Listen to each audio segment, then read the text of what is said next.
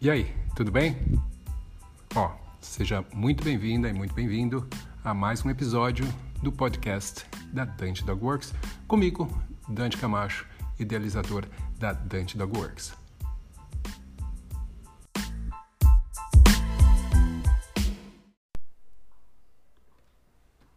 Bom dia, seus mal condicionados, tudo bem?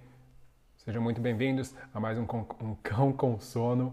Eu sou Dante Camacho e estou aqui mais uma vez para falar com vocês sobre comportamento, sobre treinamento de cães. Hoje, obviamente, vou falar um pouquinho também sobre treinamento e comportamento de gente. E o nosso assunto de hoje é: cachorro é gente?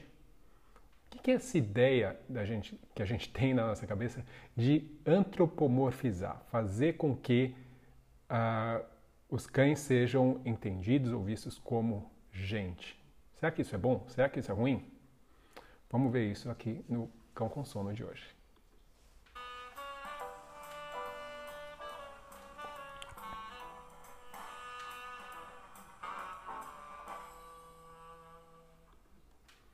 Muito bom. Então, uh, hoje, antropomorfização. Isso é uma coisa que realmente é, é muito comum. Muita gente fala sobre isso, né? Mas vamos tentar entender um pouquinho melhor e ver se isso é totalmente ruim ou se isso tem algum lado bom. Primeiro, vamos lá. Vou dar aqui para vocês a descrição exata do que é antropomorfismo.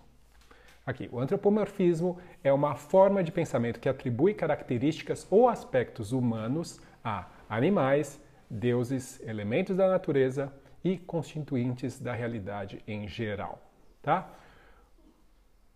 Deu para ver aí? O antropomorfismo é uma forma de pensamento que atribui, ou seja, é um jeito da gente pensar que atribui características ou aspectos humanos, ou seja, nossos, a animais, deuses, elementos da natureza, blá blá blá. Tá? Obviamente a gente está falando aqui de animais. Muito obrigado, Wikipedia, pela descrição. Agora, essa, essa ideia de antropomorfizar as coisas uh, é normal, é muito comum. A gente faz isso uh, desde sempre, tá? Agora, uma, uma coisa que é muito comum, que a gente nem imagina, né? Por exemplo, todas as vezes que você quando criança assistia um desenho, você estava antropomorfizando, certo? Você estava, por exemplo, assistia um desenho lá, tem um, um coelhinho que fala, ou os três porquinhos, né? Que tudo isso o que, que é? Você colocar naquele personagem que não é humano características humanas, certo? Então, o fato de antropomorfizar ele é normal. A gente faz isso o tempo todo. Não é tipo um crime você está fazendo isso, tá? Você coloca isso no, em deuses também, a mesma coisa, né? É, questões religiosas, né? As pessoas colocam em um deus uma as características de uma pessoa, o jeito de falar, a aparência, tudo, né? Isso é o que se faz em religiões ao redor do mundo. Então, isso faz muito parte da nossa forma de conseguir entender as coisas. A gente tenta entender fazendo com que o que a gente não entende se pareça conosco. Né? Então, o que, que como que isso então entra, né, no, na nossa questão com os cães? Como é que isso influencia essa nossa questão com os cães? Vale lembrar que realmente a gente vê as coisas de um jeito e interpreta desse jeito porque é a perspectiva que a gente tem.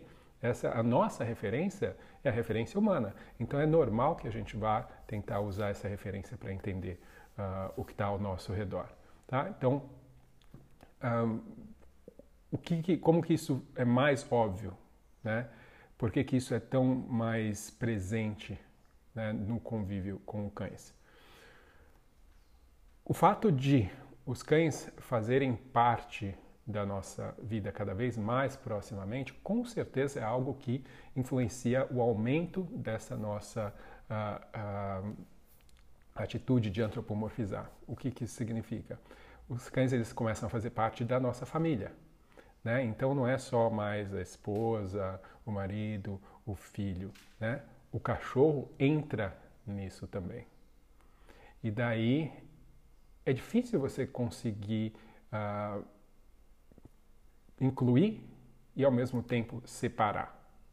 Né? Então, se ele é uma espécie diferente, que vê as coisas de um jeito diferente, que sente as coisas de um jeito diferente, que interpreta as coisas de um jeito diferente, fica muito mais difícil dele fazer parte da sua família, porque a família ela é um conjunto de elementos que, uh, além de conviver juntos, também pensam juntos, uh, vivem juntos, so sofrem juntos, entendem as coisas juntos, né? compartilham coisas juntos. Então, uh, é natural que as pessoas tentem, né? não necessariamente de forma consciente, mas façam isso, que coloquem essas expectativas, essas emoções, ou interpretem as ações do cão baseado nas emoções que elas, que elas têm, que elas sentem, que elas entendem. Tá? Agora, isso uh, é algo que é, é, interessante em alguns aspectos. Eu sempre faço analogias do comportamento humano com o comportamento canino. Uh, para, às vezes, conseguir fazer com que as pessoas entendam um pouco melhor o que possivelmente um cão está passando. Porque é muito difícil você entender o que o outro está passando se você não tem uma referência, tá? Então, é a mesma coisa que eu falar, ah, uh, alguém está pisando no pé daquela pessoa e eu falar se aquilo está doendo ou não. Né? A minha, a minha, a minha uh, interpretação vai ser baseada só no que eu estou vendo ou no, na minha experiência, certo? Então, não tem como eu dizer como, o que, que o outro está sentindo. Então eu só consigo fazer isso baseado no que eu sinto, nas minhas experiências. E aí uh, realmente é que mora essa, essa questão do antropomorfismo. Agora, quando a gente faz isso, quando a gente uh, principalmente pensa na questão das necessidades dos cães, a gente acaba uh, pensando também nas nossas necessidades certo? Eu já coloquei aqui em outras lives aquela pirâmide de necessidades caninas, né, baseada na pirâmide de Maslow e tal. Ah, o que acontece é que geralmente as pessoas interpretam que as necessidades caninas são as mesmas que as delas. Muitas vezes são, em muitos aspectos são. Né? Então, por exemplo, quando a gente fala de necessidades biológicas, né? necessidade de alimentação correta, de, de não ter dor, tudo mais, normal, né? Isso é, é serve para ambos. A gente também tem uh, outras necessidades, como por exemplo, uh, necessidade de estimulação uh, física, né? Então nós também temos essa necessidade, cães também, e óbvio que daí também varia um pouco, né, de pessoa para pessoa. Alguns têm mais, outros têm menos ou estimulação física de formas diferentes. necessidade de viver com quantidade de estresse reduzida. Isso também é algo que você pode ver como similar. Né? Mas, obviamente, tem outras necessidades que são particulares de, das pessoas e que não são iguais para os cães. Então, de um, de um certo modo, as necessidades humanas, e até certo ponto, são similares, mas tem várias outras coisas que não são. Quando a gente está fazendo analogias uh, e utiliza essas necessidades similares, essas analogias podem ser muito úteis, né? podem fazer com que as pessoas entendam um pouco mais claramente, puxa vida, olha, o cachorro está passando por isso, ou o cachorro está precisando disso, está sentindo dessa forma e tal. Então, um, é por isso que eu tento utilizar analogias para que as pessoas consigam, às vezes, entender um pouco melhor nesse aspecto. Existe, uh, é muito comum, por exemplo, eu falar que, ah, imagina uma criança agindo desse jeito, né, e, tadadá, e daí, ou imagina você numa situação assim e tal, e para as pessoas conseguirem sentir, né, se colocar numa posição onde elas sintam algo que façam elas criar empatia pelo cão. Eu acho que nesse ponto, nesse aspecto, você pensar em antropomorfizar é bom. Eu acho que ajuda os cães. Então, não é que é tudo em relação ao antropomorfismo é ruim mas uh, obviamente que existem limites. Quando a gente fala de uh, emoções, né, aí a gente pode até se aprofundar um pouco mais. Por quê? Já foi cientificamente mapeado as emoções uh, dos cães, as emoções de, dos mamíferos, na verdade, né? E onde os cães, obviamente, se incluem. Então, a gente sabe que os cães eles sentem determinadas emoções, certo? Que é o que a gente chama de emoções básicas ou emoções simples, que são emoções como um, em inglês, né? Eles chamam de seeking, que é busca, né? Que é uma uh, um tipo de emoção que está associado com estar aberto, uh, receptivo à nova informação, buscando coisas, né? Isso é um tipo de emoção uh, que o cão sente. O cuidar, cuidados, né? Que também é um tipo de emoção que está muito ligado à questão maternal, de cuidar e tudo mais. A gente tem o brincar, que é também uma emoção uh, muito positiva e que traz diversos, diversos efeitos físicos mesmo para o cão, né? Diversos hormônios são liberados aí que trazem prazer e tal, além de ser, obviamente, ter outras funções aí também. A gente tem, por exemplo, emoções como medo, né? Que está associado à ansiedade, né? A expectativa de que algo ruim possa acontecer e tal. Então, a gente também tem uh, o pânico, né? O que é o pânico? É o que você vê, por exemplo, quando um filhotinho é abandonado, a mãe vai embora, ou um cão que tem ansiedade por separação fica uh, separado em casa. Né? Então é um, é um grito, é um desespero para uh, de simplesmente ter se, sido deixado e ter sido separado e ter realmente medo de pela sua própria vida. Né? A gente tem a raiva, que também é outra, outro, uh, outra emoção que está geralmente associada também à questão de frustração, é muito, muito junto, né? E a gente tem o que a gente chama de libido, né? Que é uma emoção que provavelmente de todas essas é a que a gente tem um pouco menos de uh, controle e para tentar de alguma forma influenciar. Porque todas as outras a gente consegue influenciar o meio e, e, ajudar o cão a sentir mais ou menos emoções. No caso, a gente pode chamar algumas de positivas e outras de negativas. A libido é algo que, uh, óbvio, você pode influenciar o meio para estimular ou não, mas realmente uh, é a que menos está associada com, com o convívio e o treinamento de cães. E, obviamente, a gente é muito comum hoje que as pessoas castrem os cães, então essa emoção da libido também passa a ser muito menos uh, frequente, né? muito menos intensa também. Agora, uh, essas seriam as emoções que a gente chama de emoções simples ou básicas.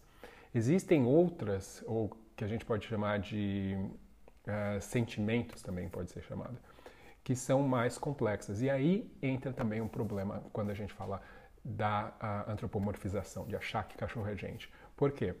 As pessoas vão começar a dar para os cães, né, ou um, imaginar que os cães tenham essas emoções mais complexas, como, por exemplo, vingança, né, como uh, inveja, né, esse, esse tipo de, de de sentimento que é possível até que cães sentam, mas que na verdade não foi provado. Então a gente não sabe, não dá para a gente falar, afirmar 100%. Tá? Então,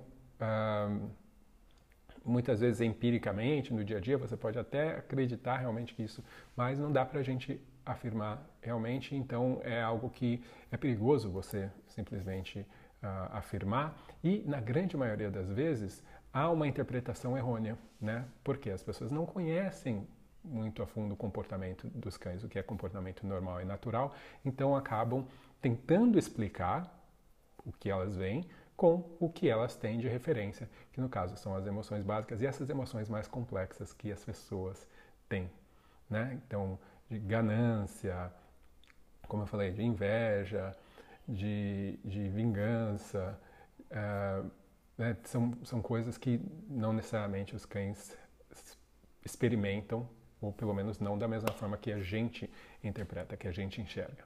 Tá? Então, um, isso é algo que a gente uh, pode ter dentro da antropomorfização que pode ser bastante negativo. Né? Por quê? A pessoa ela faz a interpretação baseada na, na, cabeça dela e ela vai reagir baseada nessa interpretação e que muitas vezes não tem nada a ver com o comportamento do cão. Tá? Um, uma outra coisa que é, que é, é interessante a gente conversar ou tentar discutir é que tratar um cachorro como gente é diferente de entender ele como gente. Eu vou explicar o que, que isso quer dizer. Quando você pega um cachorro e traz ele para viver com você, você naturalmente coloca esse cão sob um número de regras que são regras humanas, que não são regras caninas. Tá? Então, todas as vezes que você ensina um cachorro a fazer xixi no jornal ou no tapetinho, você está colocando regras humanas, você está tratando ele de forma a se enquadrar dentro do seu mundo. Tá? Então, eu vejo isso como tratar o animal como gente. Se eu não fosse tratar o animal como gente, primeiro que ele não ia poder ficar fechado, certo? Se ele quisesse fazer as necessidades onde ele quisesse, ele ia ter que fazer, ia deixar ele fazer, certo? Se eu fosse tratar ele como o animal que ele é, simplesmente. Tá? Mas não, a gente realmente coloca esses animais sob as nossas regras. A gente trata eles, né? Então, a, regra de não pegar coisa da mesa do cachorro, essa regra não existe, né? Mas a gente cria, a gente coloca da mesma forma que a gente fala para uma criança, não rouba, não tira a coisa da mão do amiguinho, ou não pode xingar a mamãe, ou não pode bater no papai, né? O cachorro não pode te morder, ele não pode roubar as coisas que não deve, não pode destruir as coisas que, né? Tudo isso que seriam possivelmente comportamentos naturais em outras situações passam a ser aí errados, né? Ou seja, a gente enquadra os cães dentro das regras humanas. Então a gente, de certa forma, trata os cães com essas regras, né? Então você trata como humano pensando dessa forma. Agora, quando a gente pensa de entender o cão como humano, daí é outra coisa. Né? Daí entra a questão mais problemática da antropomorfização, que é você achar que as ações dele têm motivações que você entende é, baseadas na sua compreensão, na sua compreensão humana. Tá? Daí sim a gente pode estar tendo um problema uh, de interpretação que pode ser o que prejudicial para o cão, porque obviamente vai ter aí um conflito, um conflito do que você acha certo e o que o cachorro vê uh, como sendo para ele normal e natural. Tá? Então uh, esse nesse ponto é que as coisas começam a ficar um pouco complicadas. Quando a gente pensa nisso, a gente tem, então tem que assumir tem que entender e assumir que nós exercemos um controle brutal sobre esses animais. Não tem outro jeito de, de amenizar isso. Essa é a realidade. Nós exercemos um controle sobre os cães. Um controle muito grande. A gente limita a vida deles do que seria uma vida natural em, de inúmeras formas. Tá? E isso precisa ser ruim, a gente pode fazer isso da melhor forma possível e a gente tem feito isso de forma que os cães se adaptam, têm vidas muito ricas e tudo mais, mas a gente tem que aceitar isso, porque se a gente não aceita isso, a gente acha que o, o fato do cachorro estar com a gente, viver preso, ter horário para fazer tudo, ter lugar para fazer as necessidades, ter tudo, é normal. Não é normal. Nós ensinamos o cão a viver a nossa vida humana, certo? A viver nos lugares humanos. E é isso que a gente tem que assumir, tem que admitir. Enquanto a gente não admite isso, então, enquanto a gente continua ah, imaginando ou, ou, se convencendo de que o normal para eles é a vida que a gente está criando, a gente vai achar que eles têm que aceitar isso dessa forma e que ah, eles entendem isso dessa forma. E se você acha que ele entende isso dessa forma, você está achando que ele entende isso como uma pessoa entenderia. Tá? Então a gente tem que tomar ah, bastante cuidado e lembrar disso. Não tem problema nenhum eu assumir que eu tenho um controle imenso sobre a vida do meu cão. Porque essa é a realidade. Né? Muita gente quer, ah, não, o cachorro. Por exemplo, tem gente que não treina cachorro porque acha que o cachorro vai perder a personalidade ou vai robotizar o cachorro. O cachorro ele aprende o tempo inteiro, ele se adapta o tempo inteiro, ele está vivendo dentro do que não é natural para ele. Tá? Então, uh, se os cães fossem desde pequenos simplesmente fazer tudo que eles escolhem, sem nenhuma interferência nossa de guiar e enquadrar eles dentro do nosso mundo, eh, eles provavelmente agiriam de forma bastante diferente do que eles agem normalmente, né, conosco. Então, uma outra coisa, daí a gente pode entrar num, um pouco mais a fundo dentro dessa questão do antropomorfismo, né, de tratar os cães como pessoas. Existem as necessidades dos cães, existem as necessidades das pessoas, muitas delas são similares e isso eu acho que é interessante a gente uh, se aprofundar para entender e usar isso de forma a fazer com que as necessidades dos cães sejam supridas, porque a gente entende que elas são necessidades, né, quando elas são iguais às nossas, mas muitas vezes a questão do antropomorfismo tem a ver com a necessidade humana exclusivamente, não só humana como ser humano no geral, mas daquele indivíduo naquele relacionamento. Eu vou chamar de relacionamento a relação entre a pessoa e o, e o seu cão, tá? Então, a pessoa tem uma necessidade específica. E daí, através do antropomorfismo, ela tenta suprir essa necessidade específica dela. Tá? Então, essas necessidades geralmente são necessidades emocionais. Tá?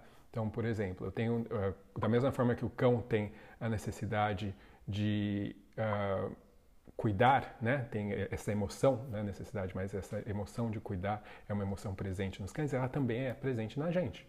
Então, é muito comum que nós utilizemos os cães para conseguir satisfazer essa nossa necessidade ou expressar essa emoção de cuidar. Né? E muitas vezes a gente acaba exagerando. Né? Fazendo o quê? Criando ou dando aos cães uh, papéis né, que seriam daquelas, uh, daqueles elementos que a gente gostaria de cuidar. Então, papel de filho, papel de marido, papel de namorada, né? para que nós possamos dar aquilo, a gente possa expressar aquela emoção num outro indivíduo que não é o real. Né? Então a gente vai lá e faz isso para o cachorro. Né? Mas a gente não faz para o cão, a gente faz para nós né, para satisfazer uma necessidade exclusivamente daquele indivíduo. Nesse ponto, para alguns cães não vai fazer tanta diferença, mas para alguns cães vai fazer diferença e pode ser bastante ruim, porque pode limitar né, ou expor demais uh, um cão. Então, limitar, por exemplo, uh, eu não, eu não quero que o meu cachorro ande no chão porque eu quero que ele fique no meu colo. Então o cão ele perde a oportunidade, a possibilidade de caminhar, de se exercitar, de investigar o, o meio e tudo mais. Por quê? Porque a minha necessidade de ficar segurando ele no colo é muito grande, então eu vou privá-lo das outras coisas para eu satisfazer a minha necessidade. Tá? Isso já é um problema de, que a antropomorfização pode trazer. Né? Um, eu gosto de vestir meu cão, porque eu gosto que ele aparente bonitinho. Eu tenho uh, dúvidas em relação ao quanto isso é antropomorfizar ou não. Porque não necessariamente você está tratando, todo mundo que faz isso está tratando o animal como pessoa. Simplesmente está decorando o seu animal de estimação. Que pode ser outra, eh, pode ser talvez enquadrado de outra forma. Mas se você faz isso porque você acredita que para ele isso é importante, porque ele não pode machucar a patinha ou andar no chão, porque uh, seria a mesma coisa que você andar descalço, pode machucar o seu pé, daí sim você está antropomorfizando, você está agindo, colocando o animal numa situação onde o que ele está sentindo, na verdade, na sua perspectiva, é o que você sentiria. E daí você priva ele de simplesmente ser um cão. Né? Óbvio que tudo isso que as pessoas fazem, cachorro uh, usar sapatinho, cachorro usar roupa, cachorro andar em carrinho de, de bebê, tudo isso, existem situações onde isso é sim necessário, onde você tem que fazer isso. Eu, enquanto eu morava no Canadá, eu comprei um monte de sapatos para os meus cães. Porque era importante, era necessário. Tinha várias situações onde eles precisavam usar aquilo, porque o, o, por mais que eles fossem cães, o ambiente era muito uh, duro, muito difícil para eles. Então poderia machucar as patas, especialmente quando fazia muito frio. Mesma coisa com roupa. Ah, cachorro não precisa usar roupa. Peraí, se está menos 20 graus, talvez alguns cães sim vão precisar usar roupa. Ah, carrinho de bebê. Ah, bom, seu cachorro ele tem algum tipo de lesão, o seu cachorro é um cachorro idoso e de repente ele se cansa no meio do passeio e não se sente bem continuando a andar por favor, né, use o seu carrinho. Então, pode-se sim ter situações onde essas coisas tenham uma utilidade, tenham um porquê, façam sentido. Agora, muitas vezes é uma coisa que simplesmente é feita para satisfazer a necessidade pessoal do dono. E daí Alguns cães não ligam, e daí eu não vejo problema nenhum em fazer. Se o cachorro está feliz, ele está usando um vestidinho, ele não está nem aí, ele está sendo, podendo agir e apresentar comportamentos caninos normalmente, não tem problema nenhum. Mas é difícil isso acontecer. A maioria das vezes, quando o cachorro está usando um vestidinho, a dona não vai deixar ele ficar rolando na, na, na lama. Né? Então, eu já falo a dona, porque isso é mais comum entre uh, uh, mulheres, eu imagino. Talvez eu esteja sendo preconceituoso aqui. Mas. Eu sei que também tem uh, uh, pessoas do sexo masculino que vão estar tá agindo também uh, dessa forma. Mas o que é importante então a gente ressaltar que existem as necessidades que são comuns entre nós e existem as necessidades que são exclusivas daquele indivíduo que é proprietário daquele animal. Tá? E, e quando você, para satisfazer as suas necessidades, ou essa pessoa para satisfazer as necessidades dela, reduz a qualidade de vida do animal, a gente tem um problema bem sério de, e é um problema ético mesmo, né? que poderia aí ser considerado maus tratos. Tá? Se você for pensar cada vez mais a fundo em relação ao que é o bem-estar animal, né? Mas é óbvio que daí a gente entra num outro caminho porque tem diversas coisas que a gente pode considerar maus tratos e que a gente acha normal. Né? Então, a gente tem que uh, uh, tem um limite também até onde a gente pode chegar nessa live especificamente. Uh, quando a gente pensa em, em, satisfação emocional para que os cães são usados, né, tem diversas formas que as pessoas usam isso. É muito comum, por exemplo, que as pessoas interpretem o comportamento dos cães como comportamento humano e elas passem a ver nos cães, uh, a ter expectativas né, dos cães de comportamentos e reações humanas, de interpretações da forma que nós interpretaríamos. E elas também passam a, a esperar deles, mesmo que inconscientemente, uh, coisas que elas talvez precisassem ou gostassem de receber de outros membros da espécie delas, de outras pessoas. Então, por exemplo, uh, aqui é uma, uma imagem bem uh, exagerada, mas uh, pode parecer até meio doentio, mas com certeza tem gente que vê o seu próprio cão como o cão mais lindo do mundo, o, o cara mais charmoso e e incrível que existe, mas e deixa de ver como cão. Tá? Não é que eu tenho o Weimaraner mais, não. É o filho mais lindo, passa a ser o, o amigo mais bonito. Tá? Então a gente tem que uh, ver, peraí, o quanto que isso está afetando o cão ou não. Se não estiver afetando muito, realmente, sinceramente, eu não vejo tanto problema assim. O comportamento dos cães pode ser visto, às vezes, interpretado baseado nas nossas uh, inseguranças.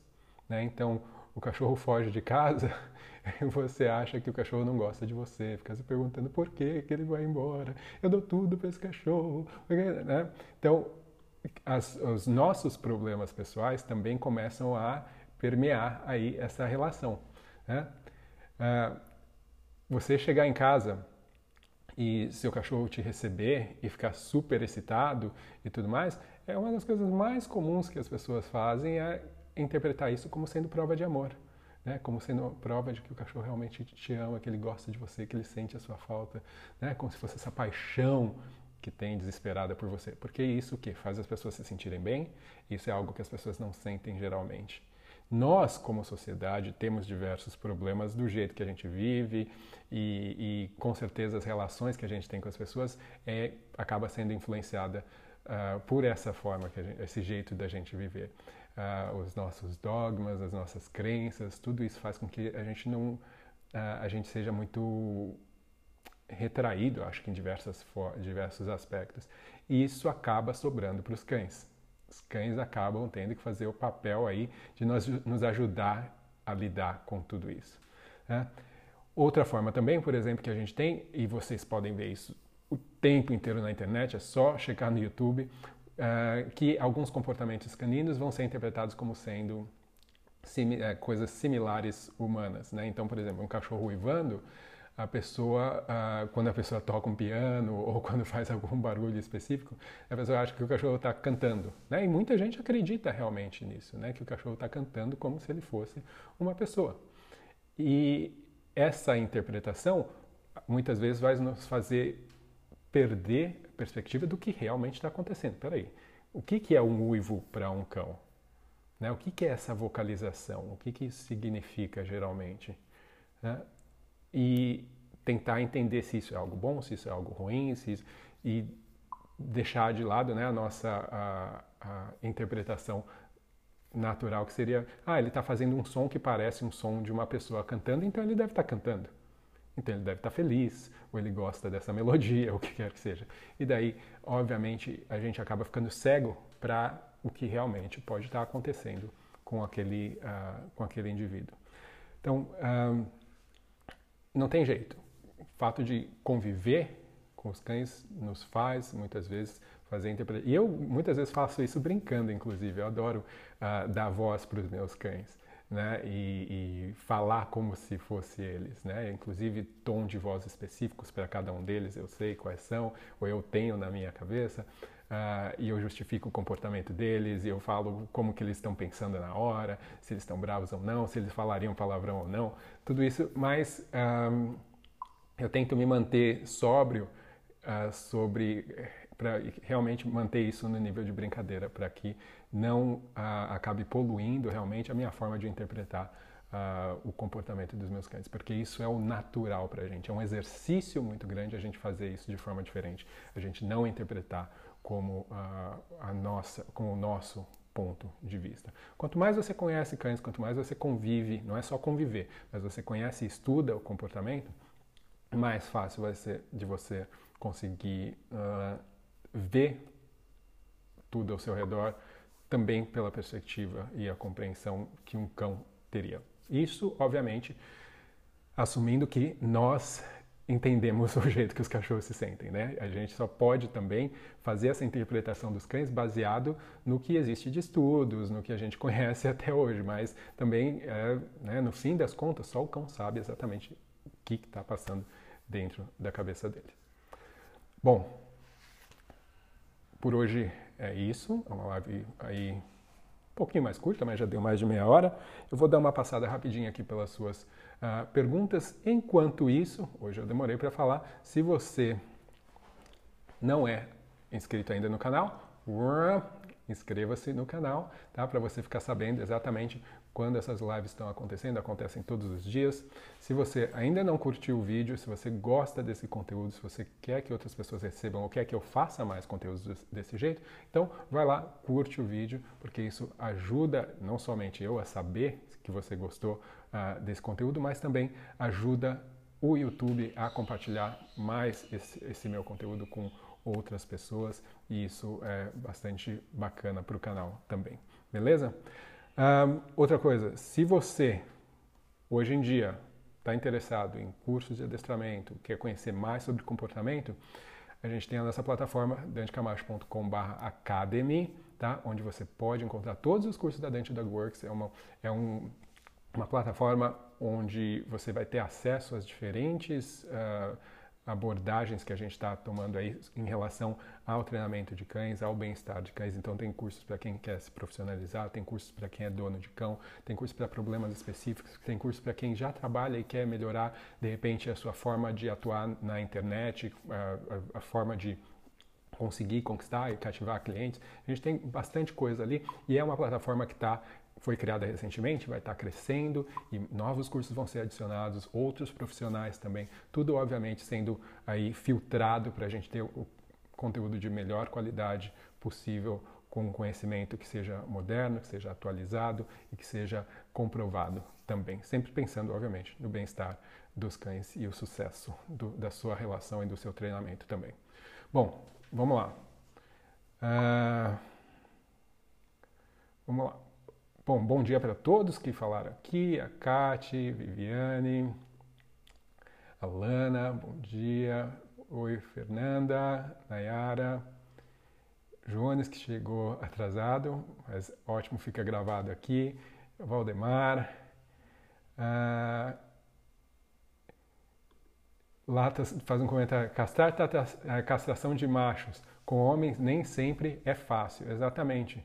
E eu acredito exatamente por isso, né? Porque uh, as pessoas têm essa, essa dificuldade de entender a diferença entre ser um, um cão e ser um, um homem. Mas eu gosto também de, na verdade, eu tento utilizar, eu sou homem, eu sei uh, o, o, que muitas pessoas acabam pensando, né? Mas uh, talvez por ser homem também, eu veja que faz mais sentido ainda a questão da castração em muitos casos. Por quê? É, a questão da emoção da libido é algo que ela faz parte né, do animal. E a privação da, do ato de cópula, de cruzar e tudo mais, é algo que eu vejo como sendo muito frustrante e muito punitivo. Tá? Então, eu não acho que nenhum cão vai para casa de uma pessoa falando, ah, eu vou me abstir, eu vou uh, entrar em abstinência, né? abster de uh, comportamentos sexuais, eu vou ser um padre para o resto da minha vida, eu faço essa promessa. Não, nenhum cão escolhe isso. A gente escolhe isso para o cão. Então, obviamente, acaba sendo uma frustração muito grande. Então, talvez homens que tenham essa dificuldade pudessem tentar se colocar no, local, no lugar do cão Uh, e fazer um experimento de, também. Né? Vamos lá, faz tantos anos assim, sem você quiser, fica todos esses anos da sua vida, passa a sua adolescência e tudo mais, sem uh, poder suprir essas necessidades. Né? Talvez isso possa uh, ajudar um pouco as pessoas a entender algum, um pouco alguns aspectos disso, mas realmente pode ser bastante difícil. Não tem jeito, as pessoas sempre vão voltar para a referência que elas têm, que é a referência de humano.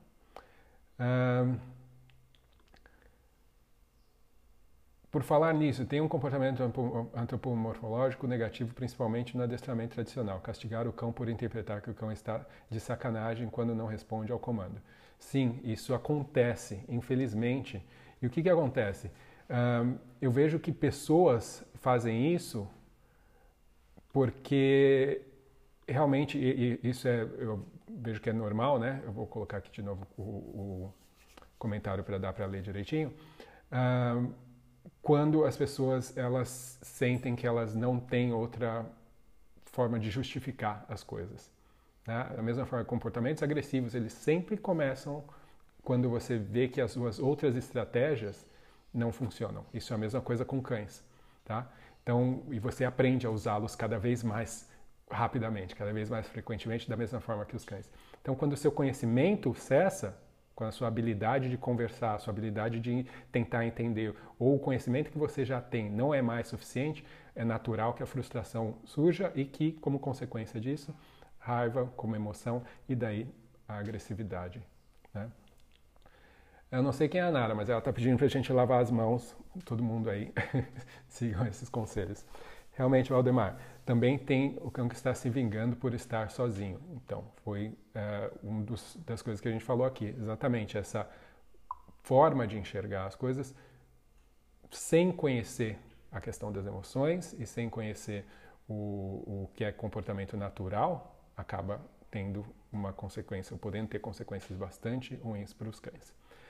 Latas Dog fala: pense em um upgrade do funcional para o 2.0. Abraços. Então, se você é aluno do adestramento funcional, faça esse upgrade para o 2.0 que você não vai se arrepender. Elis, bom dia. Bom dia, mano. Beleza. Marcelo, acompanhando seu conteúdo sempre excelente. Obrigado. Obrigado. Valeu, Elis. Obrigado. Parabéns. Rosana, bom dia. Chegou um pouquinho atrasada também, mas estamos aí, vai ficar gravado aqui. Canídeos, felinos e humanos são espécies distintas que convivem juntas e misturadas, porém todos com suas condutas e éticas específicas. Então, eu não sei nem se a gente pode dizer que existe uma ética específica né, para esses outros animais, porque a ética é uma, uma construção nossa, é uma coisa da nossa cabeça. Né? Então, não dá nem para imaginar se isso é algo que, para esses animais, existe ou faz sentido. Né? Então, a gente sabe que eles se comportam do jeito deles, eles têm as razões deles, e uh, tentar realmente utilizar a nossa base de ética realmente é uma coisa bastante uh, prejudicial. Uh, o Ellis pergunta: o que está acontecendo quando o cachorro não quer cruzar? Eu não sei, Ellis, depende muito de cada situação, né? Porque você está falando, imagino, de um macho. Se a fêmea não está no ponto de cruzar, pode ser que ele não queira. Muitos cães são inseguros, né? E daí uh, não, não se sentem confortáveis de, de abordar uma fêmea, ou já tomaram broncas e daí se sentem intimidados. Então depende bastante de cada situação. Ou uh, dificilmente, né, mas pode acontecer também, do cachorro não ter uma produção hormonal que seja autossuficiente. Mas se o cachorro não é castrado, isso é difícil de acontecer. Mas uh, mais fácil você procurar um veterinário para tentar entender se tem algo físico primeiro Uh, mas eu sou totalmente a favor de que cachorro que não quer cruzar não deve cruzar. Né? Então, seja fêmea, seja macho. Tá? Uh, nesse aspecto, eu sou a favor da seleção mais natural mesmo. Uh, upgrade tem que ter um preço especial, mas tem. É só você entrar em contato lá com a nossa equipe que você vai ver. Tem sim, se você já tem o um curso você vai ver que a diferença que você vai pagar é muito menor do que se você tivesse comprado o curso agora. Tá? Então, uh, dá uma checada lá, falar com as meninas pelo WhatsApp, que acho que é a forma mais fácil, mais rápida de você conseguir isso. Gente, uh, eu vou ficando por aqui. Quero novamente agradecer a vocês tá? por uh, comparecerem aqui, curtirem o, o vídeo. E se vocês um, gostarem, gostaram, né, compartilhem. Passem aí para outras pessoas, para pessoas que você acha que podem se beneficiar disso, tá? Um, grande abraço. Hoje é sexta. Amanhã a gente se vê no começo do fim de semana. Até mais.